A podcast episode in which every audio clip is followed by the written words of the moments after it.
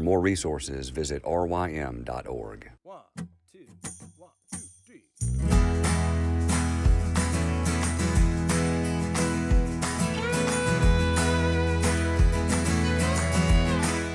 The Local Youth Worker is a daily podcast that's centered on five questions each week. Ranging from the practical to the professional, we're looking for answers to the questions you're asking.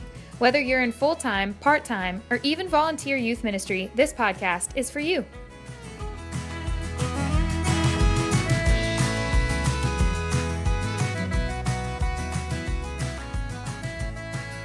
Hey, everybody, we are back on our Friday show.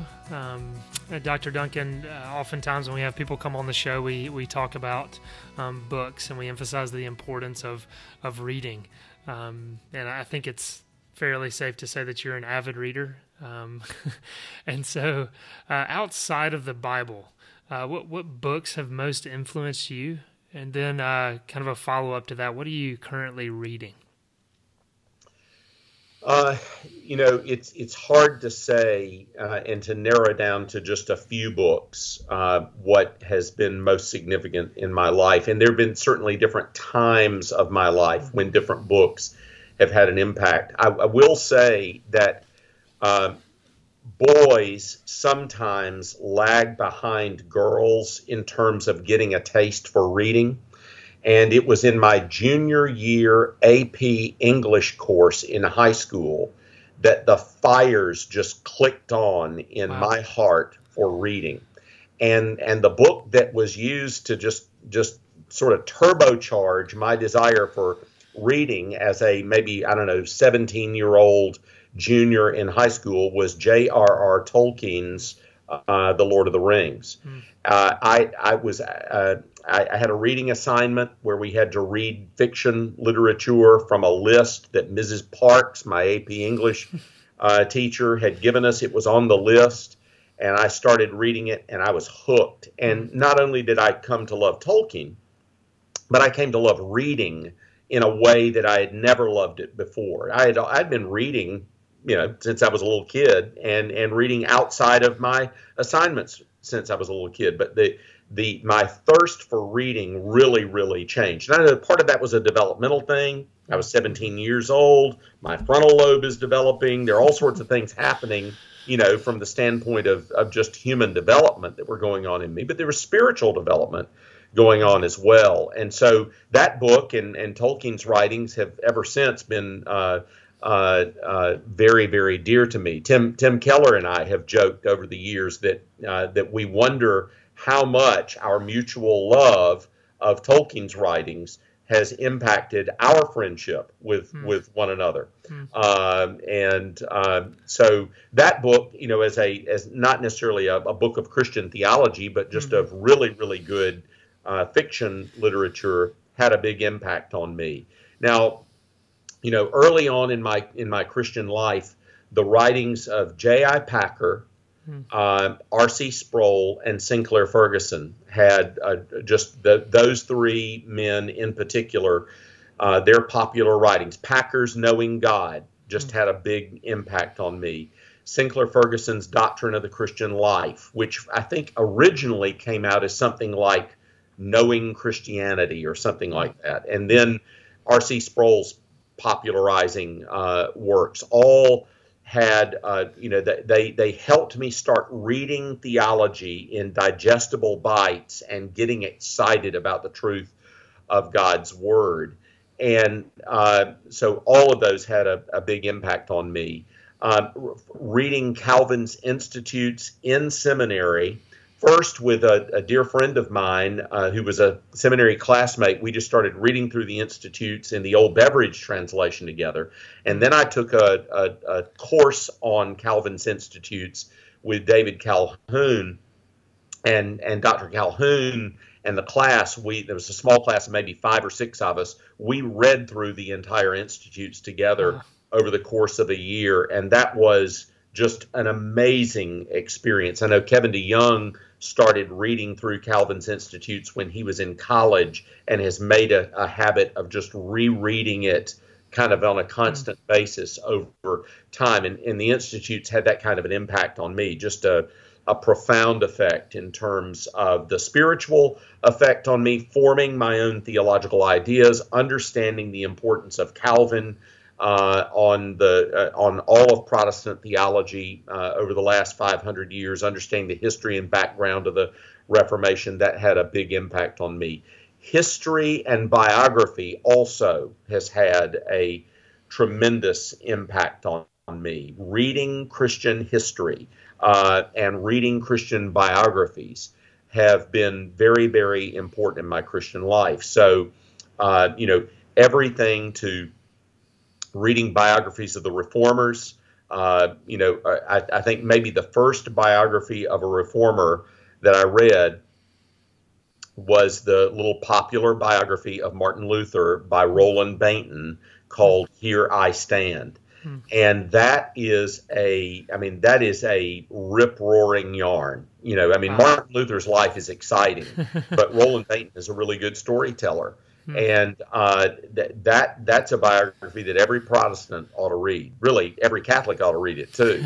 but uh, but but it's a it's a great great retelling of the life of Martin Luther, and there's spiritual lessons for us in encountering that story. So the life of Martin Luther, and then um, a, a, a, man named T.H.L. Parker wrote a little 100 page biography of John Calvin uh, that actually I think you can get from Desiring God, the ministry of John Piper. You can get it for free. You can download it in a PDF file.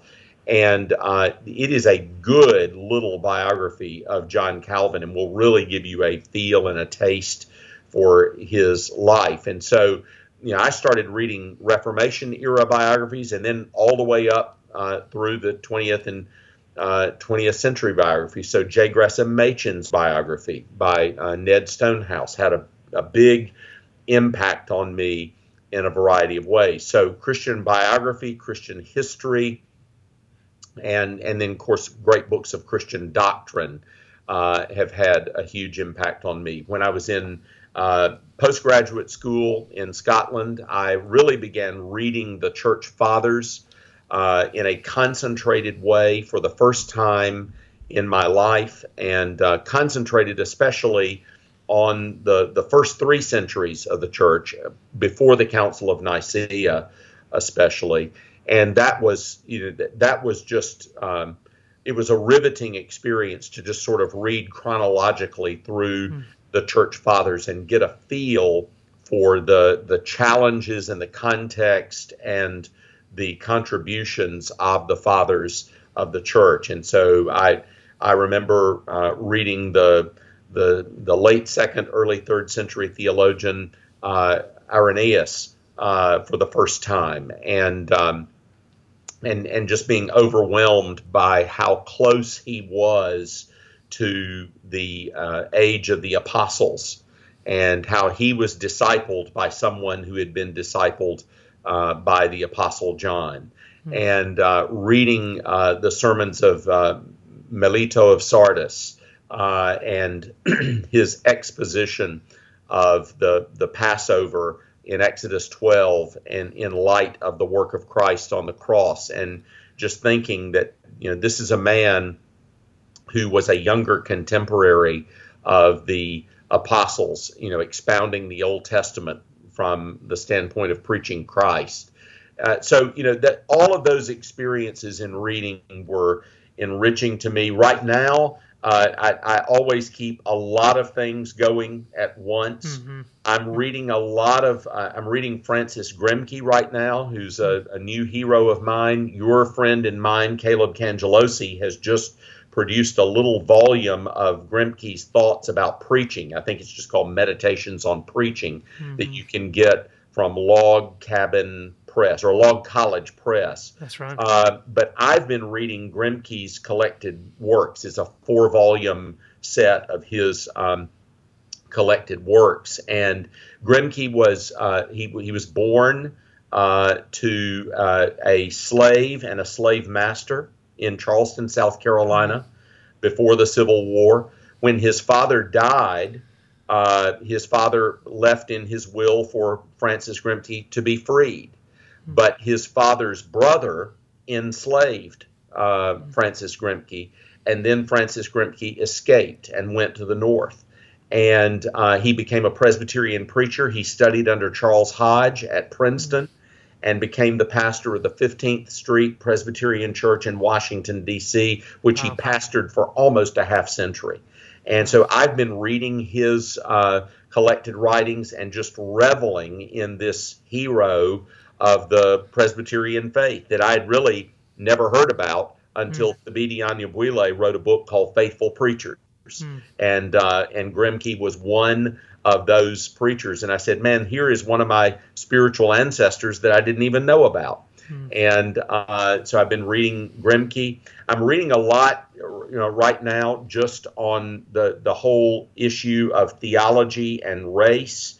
Uh, right now, I'm, I've actually just picked up a book on the history of racism amongst white fundamentalism uh, in the early part of the 20th century called Doctrine and Race. So I'm trying to I'm trying to get up to speed on some areas in my own uh, reading where I think there's probably been gaps.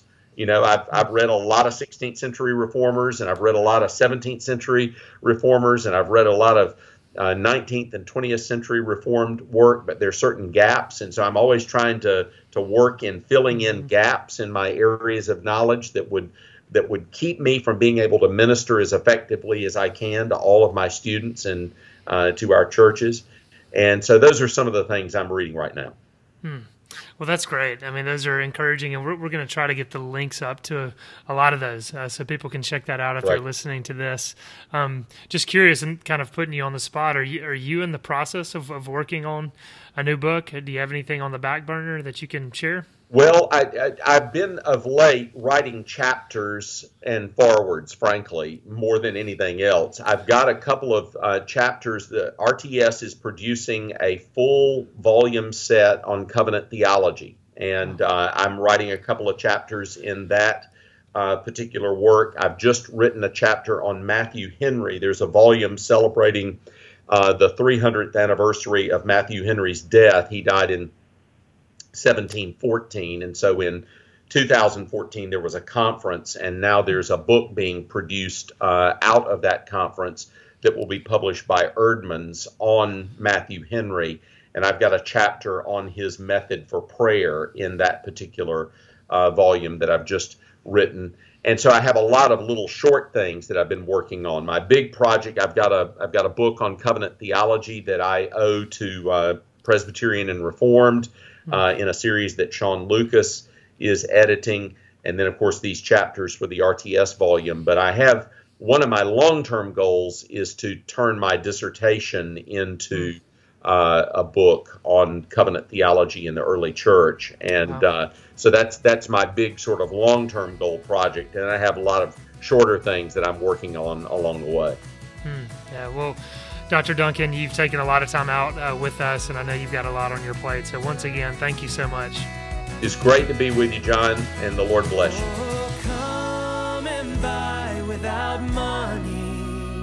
Oh, without pay.